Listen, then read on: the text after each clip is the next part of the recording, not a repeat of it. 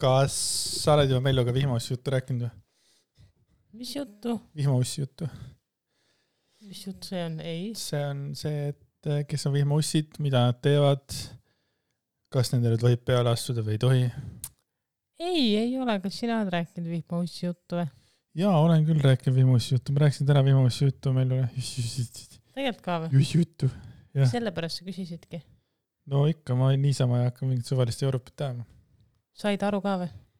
no tegelikult oli nii, et me astusime siis välja ära, meil oli täna imeline hommik Melluga.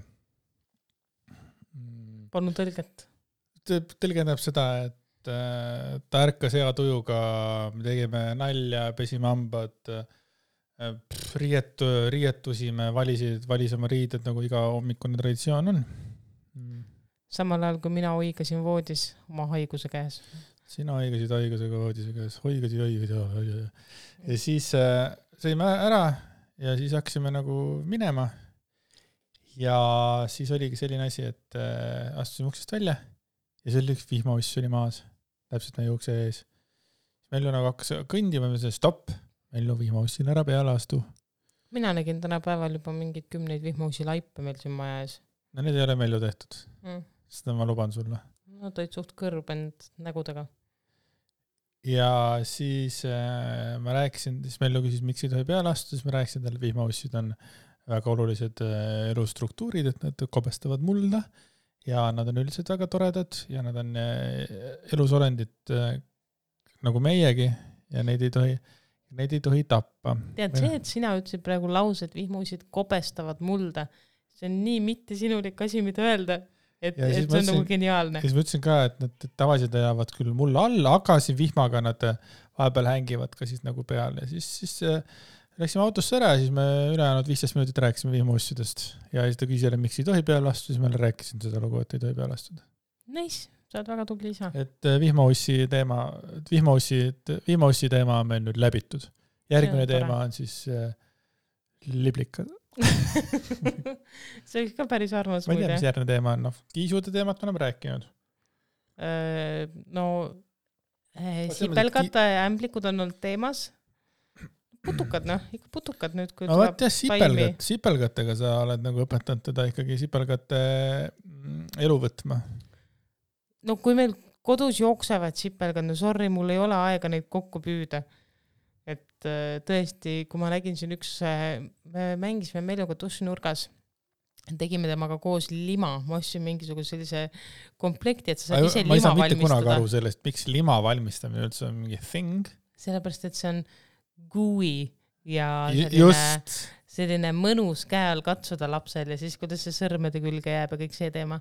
ja siis äh, ühesõnaga, siis me tegime dušinurgas lima ja siis tulid sauna ukse alt tuli välja selline viisteist sipelgat korraga ja siis sorry, mul ei jää muud üle, kui nad jah ära killida, sest ma ei taha, et meie teisel korrusel asuvas saunas oleksid siis, sipelgad. ja siis üks päev Melju rahulikult läks vetsu, ütles sipelgas, mina ütlesin stopp, hammer time, Melju juba tuli niimoodi seal, näpu küljes oli sipelgas, Melju tead, kõiki putukaid ei anna päästa ja need putukad, mis on toa sees, eriti sipelgad, nagu sorry, neid ei saa päästa. ma niigi sinu pärast püüan kõik ämblikud kinni ja saada nõu ilusasti ja päästame ära. Neid ei tohi tappa. noh, ja ma olen isegi sinu pärast mingeid kärbseid eelmine aasta püüdsin toas kinni. kujutad sa ette, kui raske on kärbest püüda või see ei ole easy task ja ma tegin seda aga sipelgatega ma ei saa, kui nad on õues, siis ilmselgelt ma ei tapa neid. see on väga palju selliseid easy task, meil täna oli, äh, oli arutelu ümber la, tähtsa laua seltskonna ja siis äh, ma muudkui ka rääkisime mingist teemast, siis ma ütlesin, et noh, et ja siis nad hukkisid appi ja siis noh, et hukkisid appi, hukkisid appi ja siis seal oli nagu, mingid inimesed said kohe aru ja rääkisid ka ja hakkasid automaatselt ka hukki, hukkisid appi mingi teemat, mingi teema oli. seda väljendit kasutama või? ja, ja siis mingi paar inimest mis, mis asja, mis hukkisid appi mm? -hmm. Mm -hmm. et, et see on nagu veits nagu mingi salakeel, vaata, kui sa oled nagu mingisuguses. Estonglish on salakeel. Estonglish on salakeel jah, eriti kui äkki see on ikkagi mingi vanuse teema, et kuskilt hetkest see ei ole enam nagu nii loomulik. kui siis nagu teises vanuses. tead, mina näiteks eeldasin ka, ma just käisin küünetehniku juures ja siis ma eeldasin ka, et tema nagu ma kasutasin mingeid ingliskeelseid väljendeid, sest ta on minu jaoks ikkagi noor inimene. ja siis ta ütles mulle ükskord, et tead, ma tegelikult ei saa aru, et ma nagu ei räägi inglise keelt ja see oli väga aus temast, nagu mulle väga meeldis see, et ta ütles selle otse välja, et ma olin küll üllatunud, aga samas, miks ma eeldan? nagu, et halloo, lõpeta eeldamine ära. siis ongi niimoodi, et no ma ei räägi inglise keelt, ma räägin saksa, poola, hispaania, itaalia keelt, aga inglise keel ei ole mulle kunagi huvi pakkunud. Vot see oleks huvitav, jah. jah, et ma loen Itaalia ajalehti ja vaatan ainult Hispaania filme. see oleks, vot see oleks väga põnev. see oleks väga äge, võta kui Äh, e-, e-, eriline inimene oleks, mõtle kindlasti on mõni inimene, kes no, elab mingis täie, täielikus jah, teises nagu äh, kultuuri, kultuuriruumis, ta elab Eestis, aga ta elab nagu teises kultuuriruumis või siis mitte kultuuriruum, ei kultuuriruum on ikka sama, teises äh, no nagu, nagu elavad eestlased, kes vaatavad vene kanaleid, vaata.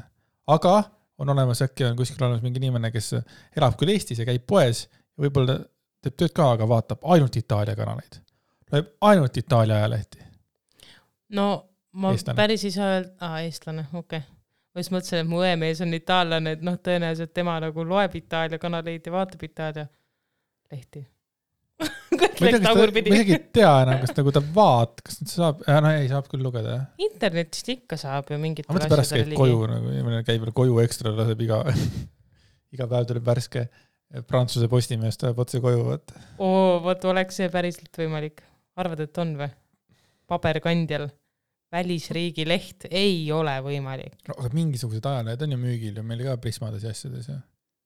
Okei okay,, ma vist ei ole niimoodi ikka vaadanud. ma vist ka, ei, ma, ma hakkan ikka, ma suure tõenäosusega eksin, onju, ma usun ka, et mingi New York Times ei, ei, ei, ei ole siin värskelt äh, täpselt, täpselt. Prisma leti peal ma usun, et midagi saab, äkki võib-olla mingi, äkki mingit nädala asja, võib-olla need. tead, mina usun, et inimesed on ikkagi netipõhised, sellised. tead, sa ära eelda, jälle, jah, ma ja. eeldan väga palju. kohutavalt palju. See eeldamine viib mu hauda, ma ütlen üks hetk. selgita mulle, kuidas see eeldamine viib su hauda? ah tead, ah tead, ma isegi ei hakka. ma tunnen, et ma viimasel ajal kuidagi nii mm, ma, ma siiralt vabandan kõigi ees, kellel on päriselt see haigus, aga ma tunnen, et ma olen nagu bipolaarne. nagu selles mõttes, et ma olen nii eba. hügieeniline ei, ei äh,, Andy. ebaviisakas? ei. okei okay.. ebastabiilne tahtsin öelda. põhimõtteliselt sama nagu see minu esimene sõna. peaaegu. aga jaa, ma Va. vaimselt halva ebahügieeniga. okei okay,, sa tahad mingit originaalsust saada, jah? True, et see ebahügieen nagu ikka. et ikkagi oli osaliselt õige ma ei tea, minu tujud kõigavad, ma ei suuda rääkida ka, minu tujud kõiguvad nii palju nagu, et see hakkab mind ennast juba häirima. mul on olnud väga ebastabiilne kuu.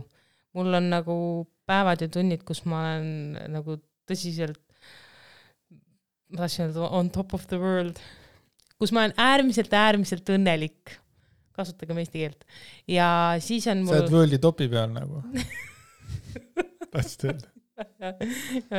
ja siis on hetki, kus ma olen nii nagu Down. kurb ja omadega maas ja õnnetu ja nutan ja kogu maailm on minu vastu ja olen hästi tugev selles nagu ongi enesehaletsuses. näiteks mul oli sünnipäev ja mu sünnipäevapäev sakkis täie lauluga mm.. isegi sakkis on palju või inglise keele või? Mu sünnipäev oli täiega nõme. imes lurinal. jaa, ime, mida väljendit aga ma nutsin, me kaklesime Velluga, mitte füüsiliselt, aga verbaalselt. kõik läks valesti. vaimne parem... hügieen ei olnud paigas ei olnud vaimne hügieen paigas jah. ja päeva lõpus õnneks oli tore see, et me käisime Andiga kinos Fantastic Beastsi vaatamas mis on, mis mulle väga meeldis.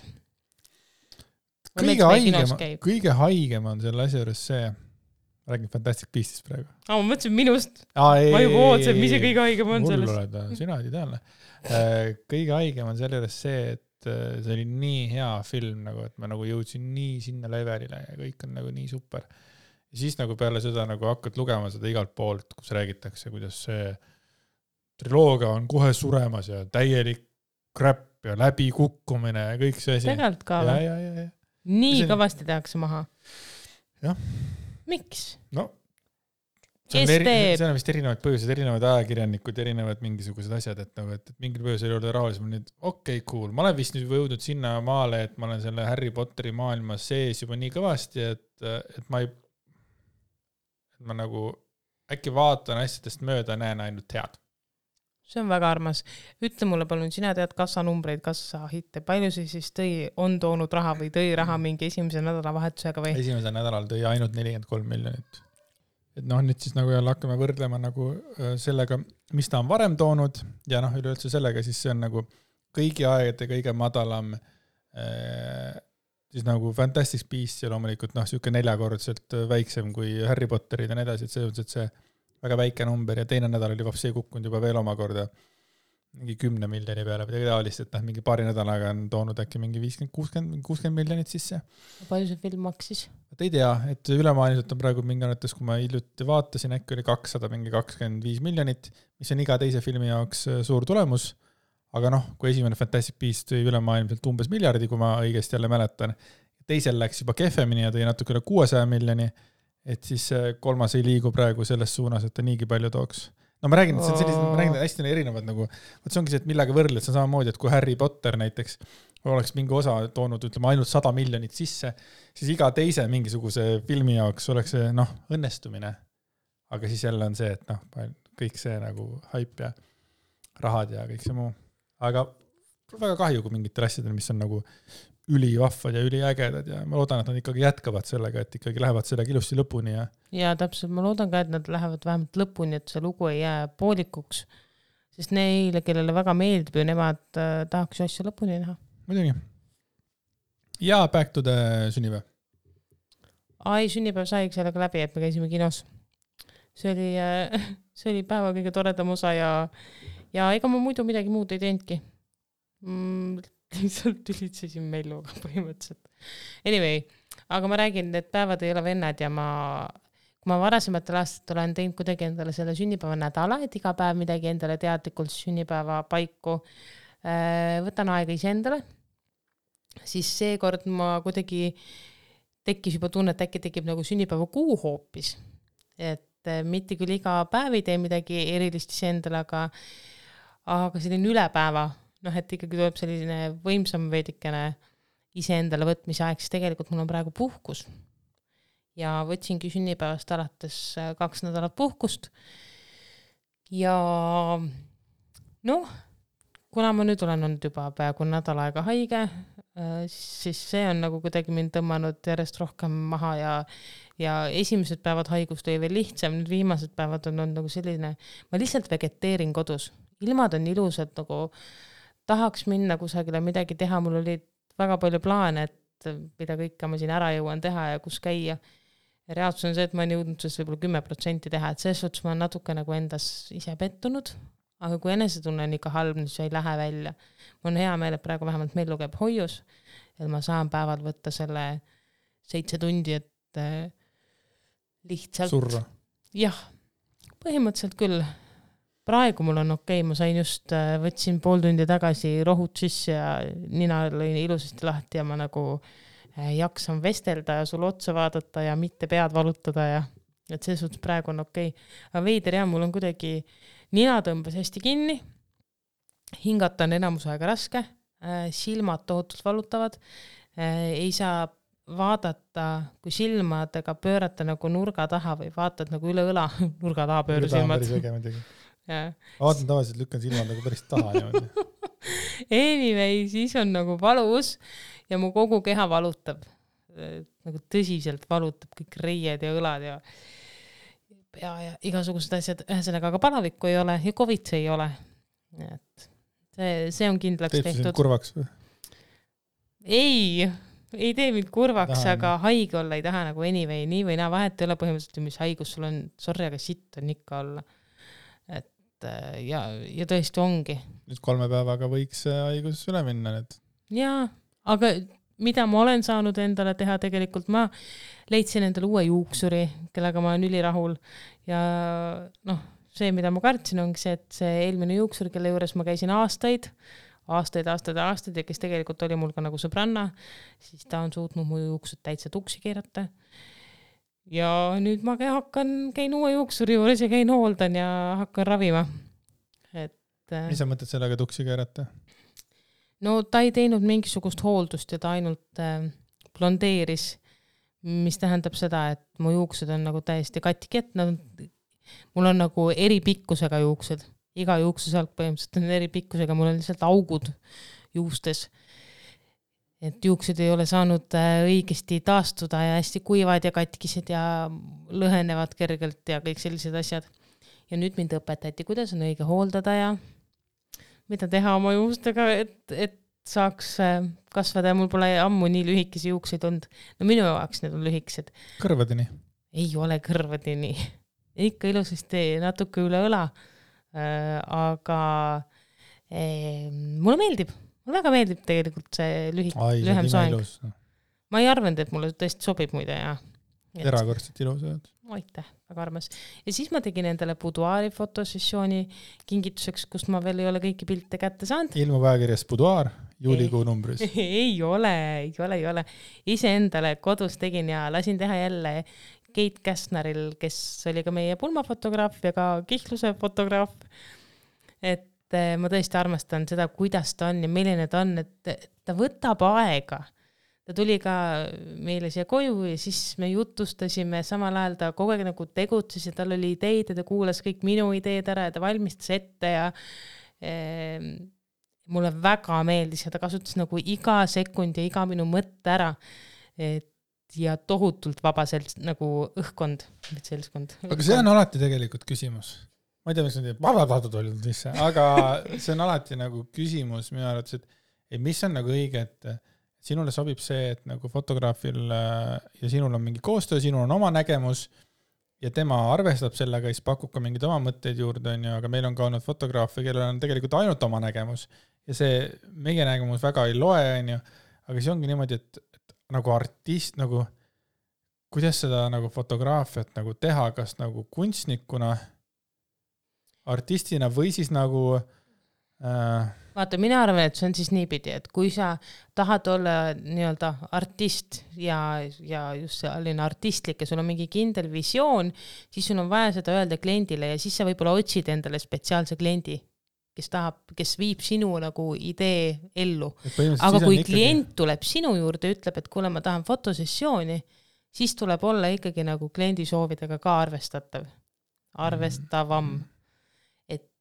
See ikkagi ju jah, siis tegelikult no kurat, Eesti on nii väike, vaata, et päris ei saa spetsialiseeruda ka, et nüüd ma olen see ja nüüd ma olen too, vaid ikkagi kunstnikud vajavad raha teenimist ja, ja selles mõttes siis kõik sellised äh, fotosessioonid on ikkagi ka must be, onju. aga, aga, aga noh, me teame mõlemad nagu inimesi, kes on nii, on nii artistlikud ja hästi nullsuhtlejad ja sellised nagu noh, kunstnikud, vaata. ja siis ongi see, et nägemused ei, lõpuks ei, ei kattu päris nii. Et no. seepärast ma olen märganud ka, et sul Keidi, Keit, Keidu, Keit, Keit ja Keidisse. Keiduga äh, on nagu väga hästi see dünaamika paigas. jah, mitte ainult nagu inim-, tema kui inimesega, aga ka see, ta annab hästi palju pilte, mis mulle väga-väga meeldib, et ma saan nagu ise valida oma lemmikud. et ei ole see, et sa saad fotosessi lõpus ainult kuus kuni kümme pilti, vaid ei, et kui ta teeb ikka kahetunnise sessi, siis sealt tuleb ikka voolab pilte mulle nagu vastu. kolmsada pilti selles mõttes, et noh. jah, ja, ja, ja see, et ta näitab näiteks poose ette, et kui mina nagu ise, mul ei, noh, ideid ei tule või siis temal on alati mingi idee varuks nagu mida veel kasutada. äh, mingid sellised nagu väiksed suured asjad, mis loevad väga-väga palju. jah, mingid väikesed äh, osakesed nagu oled sa oma lemmekas Insta kontol jaganud, siis on intiimselt eraelust Insta kontol ja kui päris aus olla, on ka minu kontol üks äh, pilt lemmest. aga tead nalja või? mis on väga julge, nii et Andreas JGR, minge vaadake, näete lemmest väga julget pilti ja see on alles esimesed kolmkümmend minutit kahetunnisest fotosessist, nagu ma, ma ootan põnevusega, mis see ülejäänud nagu, kui need ülejäänud pildid tulevad, et, et mis sealt veel tuleb. ja ma tunnen, et ma olen leidnud nagu mingisuguse julguse, mul on täiesti suva, ma võin panna ennast äh, nude fotoga ülesse, mul ei oleks mitte mingit probleemi ja mõelda sellele, et a la seitse-kaheksa aastat tagasi oleks olnud see tohutu probleem minu jaoks nagu panna endast mingi selline pilt üles, et mul on nagu selles osas on mul mingisugune enesearmastus, enesekindlus, pohhuism, julgus, ma ei tea, mis iganes veel, on mul nagu täiesti olemas. Ma ei karda küsimus, praegu oma keha. ja küsimus on selles, et kas sa paneks ka endast äh, pildi alasti või siis mitte alasti, kui sa ei ole oma parimas poosis, ütleme niimoodi. me ikkagi tegelikult valime, teeme, mis tahad, me ikkagi valime ikkagi need nurgad, mis meile endale meeldivad. et selles suhtes. absoluutselt ja ega ma siis ega ma fotosessi ajal ka, ma ikkagi ju poseerin, ma lihtsalt ei istu oma kümne kõhu voldiga nagu selles suhtes on ju. ma ei mõelnud seda nagu lihtsalt. Et aga muide, ma arvan, et ma ei kardaks praegu panna ülesse. sellepärast, et ka see pilt, kus äh, tegelikult, äh, mille sina panid ülesse ähm,, ma ei tea, ka seal on ju näha, et ma olen nagu ilusalt pehme ja mõnus. et selles suhtes nagu see ei ole mingi Iga probleem. pehmus ei ole probleem, ma ei mõtlegi pigem nagu, ma ei mõtlegi sinu nagu mingisugust pehmus või et sa nüüd otsid oma nüüd kõik oma vead üles, lükkad kõik kletti, mis iganes viga see ei ole, onju. et ma mõtlen lihtsalt seda, et sa ikkagi ka ju valid ikkagi tegelikult, mida sa paned, et ma tahtsingi seda jõuda, et kas sa paneksid ikkagi kõike ülesse? Okei okay,, ma ei paneks, kui on mul mingi pattkräkki või ma ei tea, jalgevahet ka näha, et see on ka nagu, et, et võib jah, ikka ma valin mingil määral, aga ma ei karda oma keha, saad aru, see on, see ongi see suur vahe nagu, et, et ma ei karda näidata oma keha, aga see ei tähenda, et ma peaks absoluutselt iga, iga detaili või iga viga või mis viga see ei ole viga. erisust. iga erisust täpselt näitame, et tegelikult me kõik ju teeme, meil kõigil on omad. mul on küll vahepeal niimoodi olnud, et äh, et on mingisugune, ma ei tea, kas fotosessioon või teeme ise mingit pilti, mis iganes ja siis vaatan, see pilt mulle ei meeldi, see pilt mulle ei meeldi, see pilt mulle, ja ma lihtsalt kustutan nad ära, ma hävitan need pildid ära. ja see ongi nii naljakas, et ma nagu panen silma kinni, et noh, see olengi tegelikult ju praegu mina. ma ei taha seda näha, ma ei taha ennast sellisena näha. Fuck, ma ei taha. see on kurb mm. -hmm. Mm, mina mäletan, kui me tegime kunagi äh, äh vahekorra ajal mingeid videosid, vaata, lihtsalt salvestasime lihtsalt niisama mhm. iseenda jaoks, siis mul alguses oli pärast veider vaadata, sest ma kujutasin ennast vahekorra ajal ette nagu, nagu tõeline, ma ei tea, filmistaar, nagu a la endal käivad peas mingid nagu muud äh, visioonid ja siis mingi hetk me avastasime sinuga peeglid, et nagu läbi peegli ennast näha vahekorra ajal on väga nagu äge, siis sa näed ennast nagu teise, teise nurga alt või kuidagi teises valguses ja siis ma nagu sain aru tegelikult, et, et ma ei peagi välja nägema ka nagu mingisugune filmistaar või et, et me oleme sellest nii palju rääkinud, et seks filmis ja seks päriselus ongi kaks eri asja. et aga näiteks see aitas minul kaasa mingit enesekindluse ka leidmisel. no näed siis. praegu sellega meelde tuletas. jah aga..., tõesti, me kasutasime palju peegleid. ja, ja noh, nüüd meil uues kodus ju siin, mis uues, juba kaks aastat vanas kodus, on ka peeglid ja täitsa teadlikult valisime ka kapi usteks peeglid, sest see annab ruumile avarust juurde, nagu teeb ruumid suuremaks ja teistpidi on tore ka. noh, aga muide, mul on üks asi kahju. mis sul on üks asi kahju? üks asi kahju on mul no, see, et ma lähen äh, mai alguses tegema uut tätoveeringut ja mul on kahju, et seda tätoveeringut ei olnud äh, nagu buduaari fotosessi ajal juba. joonistad on... juurde. ah joonistad juurde joonistan jah.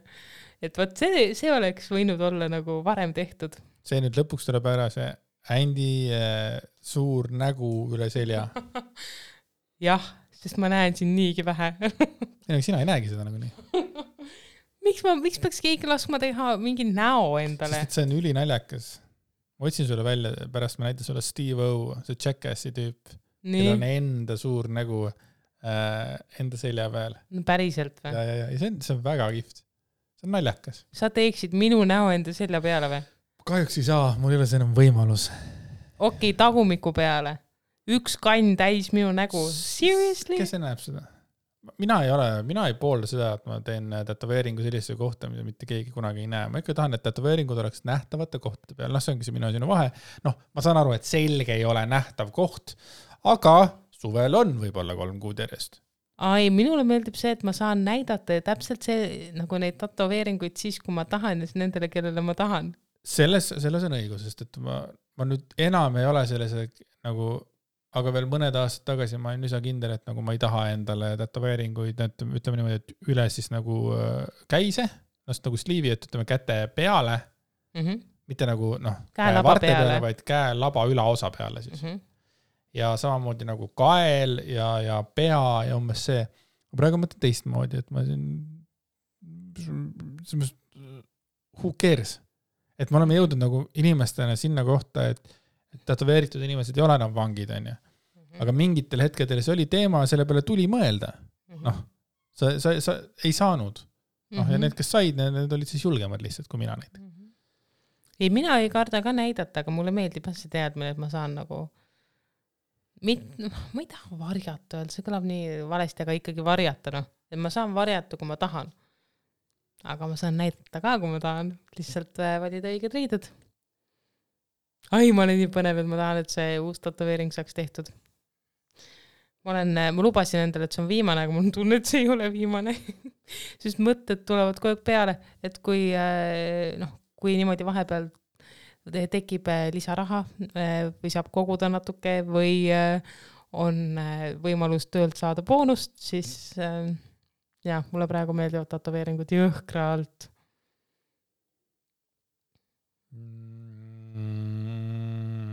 mõtlesin, et sa saaksid kuidagi... mediteerima või? ei, ma mõtlesin, et täidan kuidagi selle vaikuse, vaata. samas ei peaks, päris pull oleks et lihtsalt laseks vaikusel niimoodi minna. kumbki ei räägi, kümme sekundit, kakskümmend sekundit nagu. ma arvan, et inimesed hakkaks kontrollima, et kas see What? podcast töötab või ei tööta, kas ja. töötab või ei tööta. mul on Märdi neid vaadates vahepeal sama tunne. Märdi neid? Striime. siis kui ma mõnikord vaatan nagu järgi, vaata. ja siis teed mingit asja, järsku on mingi vaikus, siis vaatad, vaata ta ei liiguta ka ennast, ta on täpselt nagu samas kohas ja siis on niimoodi kontrollid ja siis on kakskümmend sekundit möödas ikka nagu, ma ei tea, viisteist sekundit mööda, ikka vaikus. Märt on ikka samas asendis ka. jaa, et vaata, loeb neid nagu tekste nagu ah,. Märdist hakkan rääkima praegu. ma ei tea, aa, rääkides Märdist. Märdust. oo, Märdu eh, Te käisite Märdiga podcast'i festivalil oh,. milline vahva üleminek, aitäh sulle on selle segmendi eest. on ju ja ikka. palun. Eh, ma käisin Mitte. kuulamas, teil eh, saal oli rahvast nii täis, et rahvas ei mahtunud ära saali mm. -hmm.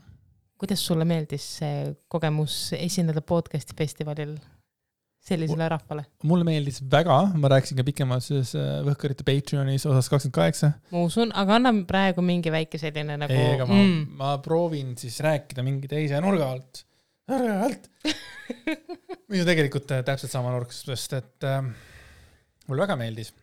mulle meeldis kordades rohkem kui eelmine kord äh,. mis oli sinu jaoks nagu kõige erilisem? see rahva hulk.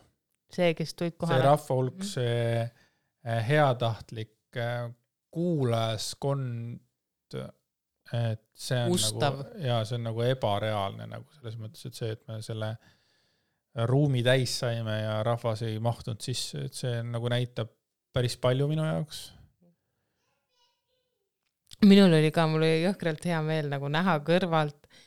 ma nägin kohe, et olid teatud inimesed nagu, kes on mm,, kes tulid kohale sinna teie pusadega näiteks ja et noh, kus on teie. üks inimene. jah, fine, üks inimene. ei, see oli, see oli ülikõva ja, ja see, see nagu, see ikka näitab midagi ja, ja siis seal oli inimesi, kes on kuulanud ära absoluutselt kõik teie osad ja, ja ka intiimselt eraelust hakanud sellepärast kuulama, et te teete võhkareid ja siis nagu, ja siis see, see kuidagi, see liigutab täiega nagu nii lahe oli vaadata. Ja mina, kes ma istusin rahva seas, ma nägin ka inimeste reaktsioone nagu teie väljaütlemistele ja, ja, ja seda, kuidas inimesed lihtsalt nautisid seda, mis te teete et see on nagu kõige parem, kõige parem tunne, ma usun. True ja sellega siis oli see asi ka, et äh, saade oli üles ehitatud, et ma olin, äh, no meil on nagu see dokument ka, siis ma nagu märkisin ära, et äh, kes, esimest korda märkisin ära, et kes nagu, kus nagu, mis osa nagu siis loeb või nagu sisse juhatab ja teemad ja värgid-särgid. ja siis oligi nii, et, et ma panin nagu Märdi, panin, panin nagu Märdi alustama nagu teades, et, teades, et mul on vaja üles soojeneda soojeneda, soojeneda, mis üldse tuleb kõnekeel nii imelikuks läheb, soojeneda ja siis oligi nii, et ta nagu, tema alustas saadet siis ja siis ta läkski nagu selle, ta nagu rääkis päris hästi ja siis oligi nii, et et üks hetk ma avastasin, et ma nagu jäin ise teda kuulama ja siis, kui äh, sain sellest aru, siis tulin ka tagasi, tagasi mängu ja siis kuskil, ma arvan, ma pakun lampi, et mingi kümnendast minutist, võib-olla varem isegi et siis nagu läks see saade läks nagu no, täiega käima, et, et sain, ma ei tea, kas, kas see võlla asja nimi võib olla kramp või see oli päriselt nii, et me lihtsalt nautleme teda? või kaks koos, mis on just, täiesti okei okay.. et äh, ma ei taha üldse võrrelda, aga olgem ausad, sinu lavaline kogemus on ju väiksem kui Märdil lihtsalt töö poolest juba, mis on täiesti okei okay.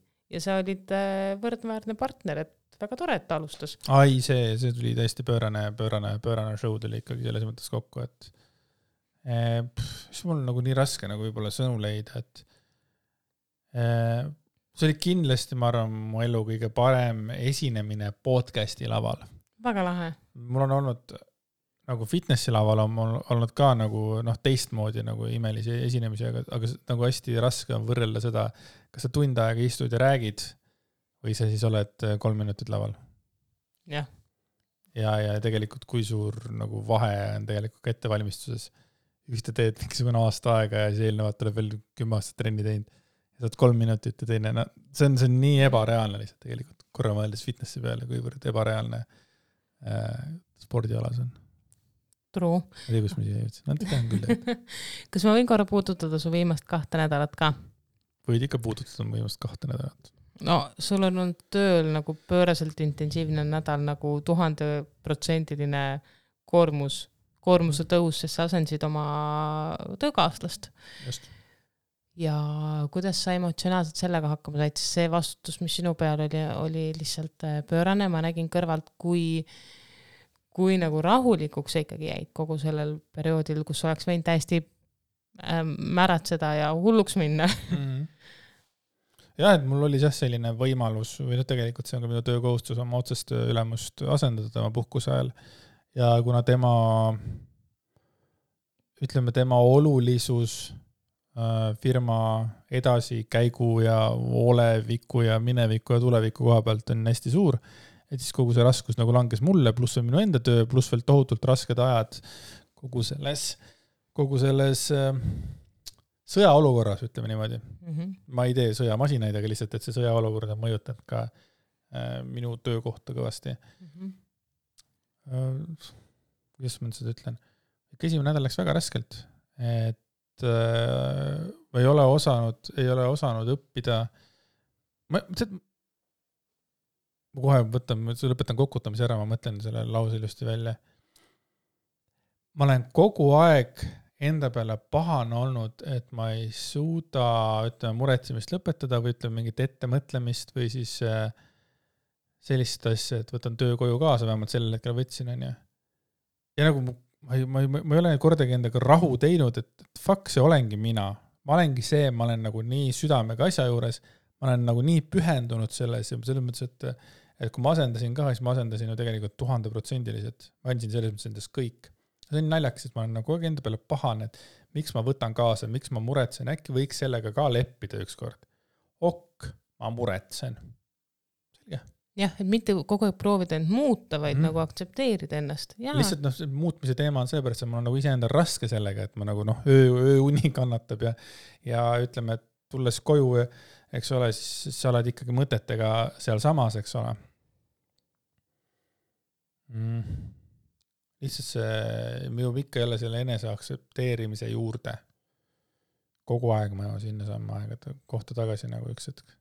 aga, aga selles mõttes, et jaa, esimene nädal oli väga raske ja teine nädal ma sain kuidagi sellel flow äh, paremini käima, töökoormus oli ikka sama kõrge, aga kuidagi teist, teine nädal oli mu vaim oli rohkem valmis seda ma tunnen, et ma räägin nagu mingisugust veits nagu siukest nagu krüptilist juttu, et ma ei saa nagu täpselt rääkida, mida ma teen või mis seal on, vaata, aga, aga no, lihtsalt emotsioon. nii palju sa saad öelda, et sina organiseerisid ikkagi nagu toodangu seda, et kõik töötaks, põhimõtteliselt kõik töötaks, et oleks äh, materjalid, millest teha toodangut, et need jõuaks Eestisse, et, äh, et klientidele pakkuda ju välja äh, mis ajaks see toodang valmib, kõik sellised asjad, mis on nagu tohutu suur asi, kui sa töötad firmas, mis teeb toodangut.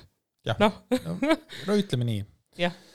et selles suhtes on jah, oli, oli, oli, oli ägedat äh, kaks nädalat, et ma arvan tegelikult, et elukogemuse mõttes jälle, et nagu selle kahe nädalaga ma õppisin jälle rohkem ja ma olen nagu veel tugevam. et praegu ma tulin jälle tugevam, annan selles mõttes nagu välja. ja mulle meeldib see, kuhu sa selle kõigega jõudsid ja mulle väga meeldib kõrvalt näha sind või meeldis õigemini enne, kui sa nagu sa teadsid, et sul see rasked kaks nädalat tulevad ja sa olid ette valmistunud, et nii, kui ma lähen nüüd, kui ma muutun nagu väga, ma ei tea, ärritavaks, siis ma teen tööl seda ja seda ja mingid vaikuse minutid ja mis sa kõik nagu ette planeerisid, ükskõik, kas sa suutsid neid teha või ei. ei suutnud jah ei suutnud, okei okay., et sa vähemalt olid ette planeerinud, sa mõtlesid, et mis on sinu jaoks need pääseteed, kui sa neid vajaksid mm.. Mis on äärmiselt oluline, et kui sa tead, et sul tulebki keeruline aeg, siis sa valmistad end vaimselt mingilgi määral ette. et võib-olla see ei tee asja oluliselt kergemaks, aga see võib aidata nagu toime tulla teistpidi just. see on päris kole mõelda, et äh, ütleme, et kui inimestel on tööintervjuud ja siis öeldakse, et äh, kui suur on stressitaluvus, siis äh, see on nagu nii õudne, et see ongi nagu osa igast töö mingisugusest asjast on see, et sa pead kogema stressi seda, minu töö sellesse on kirjutatud, no mitte minu töö, aga ütleme, kui ma läheks kuhugile ja kui juba keegi küsiks mu käest sellist, siis ma ütleks, ok, ma ei tule siia tööle. kui juba, kui te juba niimoodi küsite juba alguses nagu, et äh, see on, see on nagu nii nõme. jah, mina suutsin ka enne puhkusele minekut kuidagi mu töökoormus tõusis ja tõusis seoses lisaprojektidega ja käisin, esinesin. mul oli näiteks üks tööpäev oligi selline, et ma hommikul kell seitse startisin, sõitsin autoga Pärnusse, õigemini mulle kutsuti transport, siis ma palusin ise. ja läksin Pärnusse, esinesin viisteist minutit äh, ma olin seal reaalselt rohkem küll koha peal, sellepärast et ma jõudsin ikkagi varem, ma jõudsin ju ettevalmistusajaga nii-öelda aga viisteist minutit esinesin, kohe pärast seda tulin, sõitsin tagasi ja siis äh, jõudsingi koju mingi kolme-nelja paiku, et noh, see oli minu tööpäev. oli lihtsalt käia, esineda viis minutit Pärnus. et äh, ühtepidi nagu mõeldes äh, täitsa pöörane, noh, teistpidi väga nagu vahva kogemus. et äh, ma ei tea, kust mul see tuleb, aga ma ei karda esineda mulle meeldib esineda, niikaua kuni ma laulma ei pea, kui ma peaks laulma, siis ma hakkan kartma, siis ma hakkan mäegima nagu lammas. aga mis puudutab trennide andmist, kõnesid, siis mul pole mingit probleemi. mida perset, ma Mida? väga vabandan, aga tegelikult ka kui me saame ajutad? lõpetada selle, et sa teed ennast maha lauldes. ai, ma ei teinud maha, mul tekib äh, äh ärevusega. tekib kord, see määgimise hääl. viimane kord, kui sa laulsid, see oli imeilus kõik olid äh, põlvili maas ja nutsid? ei olnud no, põhimõtteliselt see oli üsna lähedal kõik. kui ma õppisin kunagi laulmist, siis äh, ma mäletan, et mulle meeldis endale öelda ka seda, et, et ma sobin nagu kirikutesse laulma. sest kirikutes hääl kajab, mis tähendab, et seda hääle vibratsiooni, see määgimine tähendabki seda, et mul hääl hakkab hullult vibreerima. et mul tekib see ärevusega selline vibratsioon häälde. kõik jõuavad kuidagi lammasteni kogu aeg aga noh, see meenutas mulle endale nagu mäekimist. on, äh, võrdlevad kõike lammastega, sina võrdled ennast lammastega. ei, aga selles suhtes, et see nagu, ma ei pea seda enda veaks, ma lihtsalt, this is who I am, aga mulle meeldis öelda seda, et ma sobingi nagu kirikutesse laulma et esiteks, kui ma laulan nii-öelda Jumalale, teiseks siis, et see kirikute kaja, just Luteri kirikute kaja, mis tekib ilma mikrofonide asjadeta, et siis see nagu sobis mu häälega. Luteri kirikud ja kõik ülejäänud kirikud on kuidagi teistsugused või? kuidas sa nüüd sinna jõudsid oma sa mõttega? sa ütlesid Luteri kirikute kaja. ma olen ja. elu, ma olen elu sees, ma olen kogu aeg arvanud, et kõik kirikud on PM ühesuguse loogikaga no arvestades, ma lihtsalt praegu mõtlesin seda, et näiteks vabakogudustes sageli ei ole ju selliseid kirikukaari, no kujuta ette ristekogudus, seal on lihtsalt. kuidagi seal ei ole seda kajaruumi. Nagu et see oleks kirik.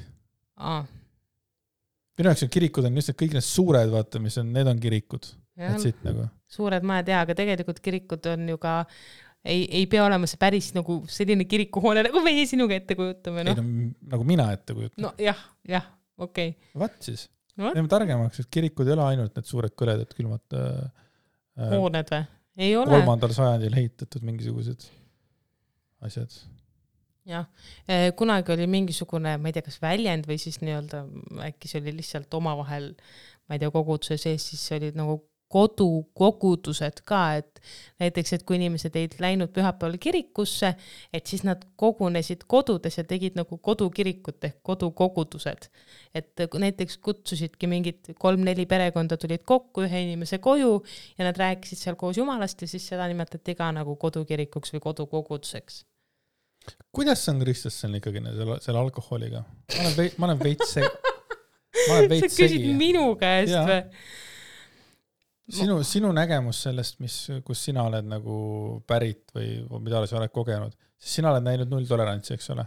no oma pere sees jaa, aga näiteks äh, äh, mul on ka suguvõsas inimesi, kes on äh, kristlased ja kes joovad alkoholi äh, aga nad oskavad piiri pidada, aga minu vanemad on, olid nagu konkreetselt alkoholi vastu, sellepärast et nad, minu vanavanemad, mitte kõik, aga osad minu vanavanematest jõid ja seeläbi ka äh, nende eluteed lõppesid kiiremini alkoholi tõttu.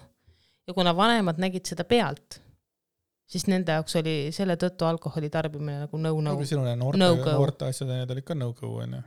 jaa, ja, ja et sa ikkagi oled ikkagi kasvanud ikkagi full äh, karstlaste nagu, kristlaste pundis. samas ma käisin katoliku koolis ja kui ma üheksandas klassis sõitsin koos oma direktorist nunnaga Prahasse äh, külaliskooli, siis mul direktor jõi ka lennukis õlu, õlut. nunn, jah. tema oligi nunn. minu kooli direktor oli nunn üheksa aastat katoliku koolis kas ta nägi välja nagu Whoopi Goldberg filmis Nunnatoos? ei. milline ta välja nägi? nagu tavaline naisterahvas. aga nunnariie oli seljas? nunnarüü oli kogu aeg seljas, ma ei ole teda ilma nunnarüüta näinud. Aga jaa, ta jõi õlut, noh, selles suhtes, et ja, ja ma tean pastoreid, kes tarbivad alkoholi teatud äh, teatud hetkedel et ma nagu ma jään sulle nagu vastuse võlgu, et ma arvan, et see sõltub inimesest, et inimesed, kes oskavad pidada piiri ja ei lähe alkoholiga üle käte, siis äh, vahet ei ole, kas sa, kas sul on seal see kristlus taga või ei ole nagu.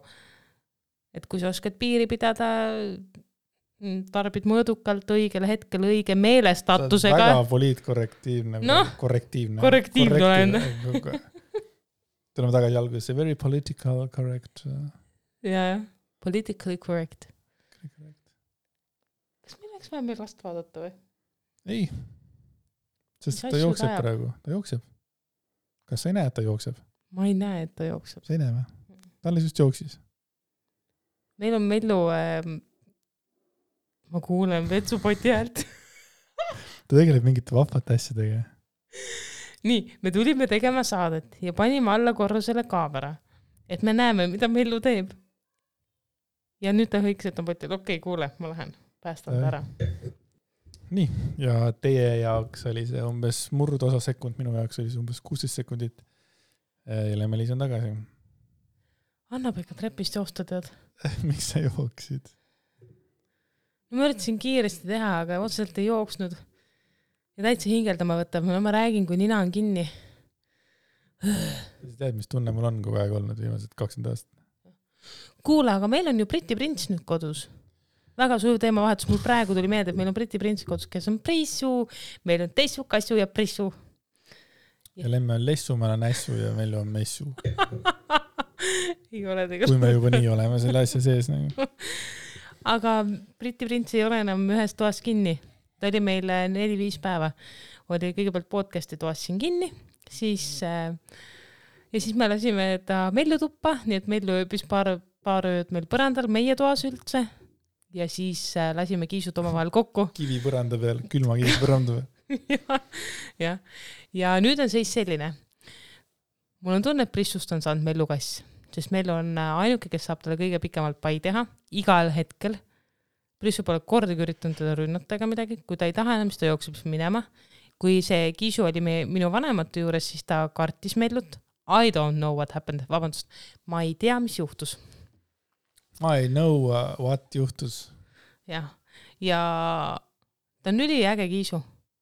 mulle meeldib, kui ta mängima hakkab äh,, siis ta muutub nagu minu jaoks pantriks, ta on nagu pantri näoga täiega, tal kuidagi, ta on teistsugune kui meie need pikakarvalised. sest ta on lühikesekarvaline tal on nägu ka kuidagi teistsugune.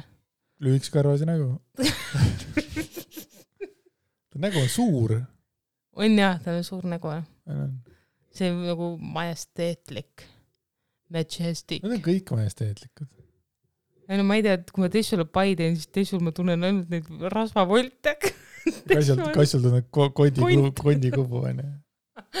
on küll jah. aga ta kiusab, see Prissu kiusab meie, ma ei, ei tegelikult ma ei saa öelda, et ta kiusab, ma ei saa aru meie kasside dünaamikast hetkel. puudulik praegu. sest äh, vahepeal nagu, okei okay,, meie kiisud põhiliselt, meie kiisud, kõik nad on meie kiisud. Tessu ja Kassu sisisevad Prissu peale vahepeal Prissu nagu kardab neid, siis ta vahepeal nagu hoiab distantsi, aga vahepeal ta hüppab neile kallale. ja mingitel hetkedel see, et ülesse tuppa keegi teine kass ei saanud tullagi, kuna Prissu oli selle võtnud oma selleks. jah, äh, oma äh, nagu maaks ja. ja siis läks alla ja tõi, lõi all ka korra majja, mis tähendab, et ta oli nii ülemine korrus kui alumine korrus ja kõik kartsid teda. aga nüüd mingi kaks päeva mingi, me ei saa enam aru, mis siin toimub. nagu see ei ole enam päris nii, et Prissu läheb ründab kõike, vaid nüüd on nii, et nagu Tessu lebab kuskil, Prissu üritab sööma minna, ta ei julge. Lemme võtab Tessu eest ära, Prissu saab rahulikult sööma minna, nagu eh, mis asja te teete nagu, mis siin toimub nagu? ma, ma ei saa üldse aru nende dünaamikast ja vahepeal nad lihtsalt lamavad kõik ühe meetri kaugusel teineteisest mm. ja siis järsku midagi nagu muutub, aga noh, sisisemist ikka on, et ma ei tea, minu arust mingi siin kahe poole nädalaga on ikka väga hea äh, väga kiired edusammud toimunud, et ma täiesti huviga ootan, mis kahe kuu pärast on, see võib veel väga palju juhtuda. aga hetkel on kõik kolm kiisut äh, põhiosa ikkagi all, allkorrusel ja. lõvi, lõviosa. lõviosa. Lõviosa. Leviosa. Wingardium Leviosa. Leviosa ja kes ei tea, vaadake Harry Potterit. ja kes ei tea, vaadake Harry Potterit või siis kui ei koti, siis ärge vaadake. tead, mis või? Nii nõmedad, kõik on minuvanused mehed. Eh,, ütlevad, ma ei hakka Harry Potteri vaatama, see on mingi noh, ise tead, millest ilma jääd. aga samas, samas äh, kui ei oleks olnud ju sind kõrval, ma ei oleks seda ikkagi vabatahtlikult hakanud vaatama, sellepärast et ma olin liiga fucking vana ei, su ego oli lihtsalt liiga ei, kõrge sel hetkel. ma olin liiga vana tollel hetkel, et Harry Potter minu suvi tekitaks lihtsalt. aga Harry Potter on äge. Harry Potter on äge. eriti siis, kui sa saad raamatutega sina peale. ongi vaja mingit võnget. võnge. muide, mina leidsin uue triloogia. ei, ta ei ole triloogia, ta on viis raamatut. ühesõnaga äh,, mul üks sõbranna soovitas ja on olemas kolm filmi, kohe varsti tuleb neljas ja viis Scary raamatut. üks, Movie. ei ja see on jälle romantika, ikka romantika, kuidas noored armuvad ja siis äh, ja ma loen seda raamatut inglise keeles, selle nimi on After, sest eesti keeles on kõik välja müüdud. Äh, hetkel on Go3-s ka kolm filmi olemas mm kui otsidagi After, siis leiab kõik need üles tegelikult. ja see on nii äge armastuslugu lihtsalt. ja ma olen suutnud viimase nädala jooksul ära vaadata kolm filmi, kõik need osad, pluss täna ma vaatasin esimese filmi uuesti mida tavaliselt ei juhtu minuga never ever. see love story on lihtsalt nii tore ja see raamat on veel nagu rohkem mm, kuidagi paelub endasse ja minul ei ole probleemi inglise keeles lugeda, aga muide ma ikkagi ütlen, et ka see raamat on väga lihtsas inglise keeles, mul ei ole kordagi olnud, et ma ei saaks nagu mingist sõnast aru.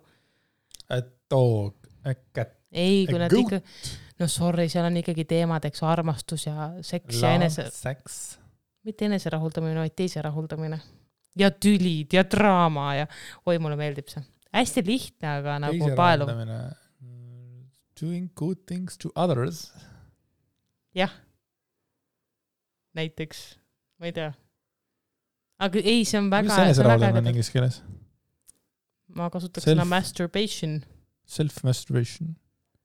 Is an other masturbation Masturbate the others. ei, ma arvan, et seal on mingi muu termin selleks Davai.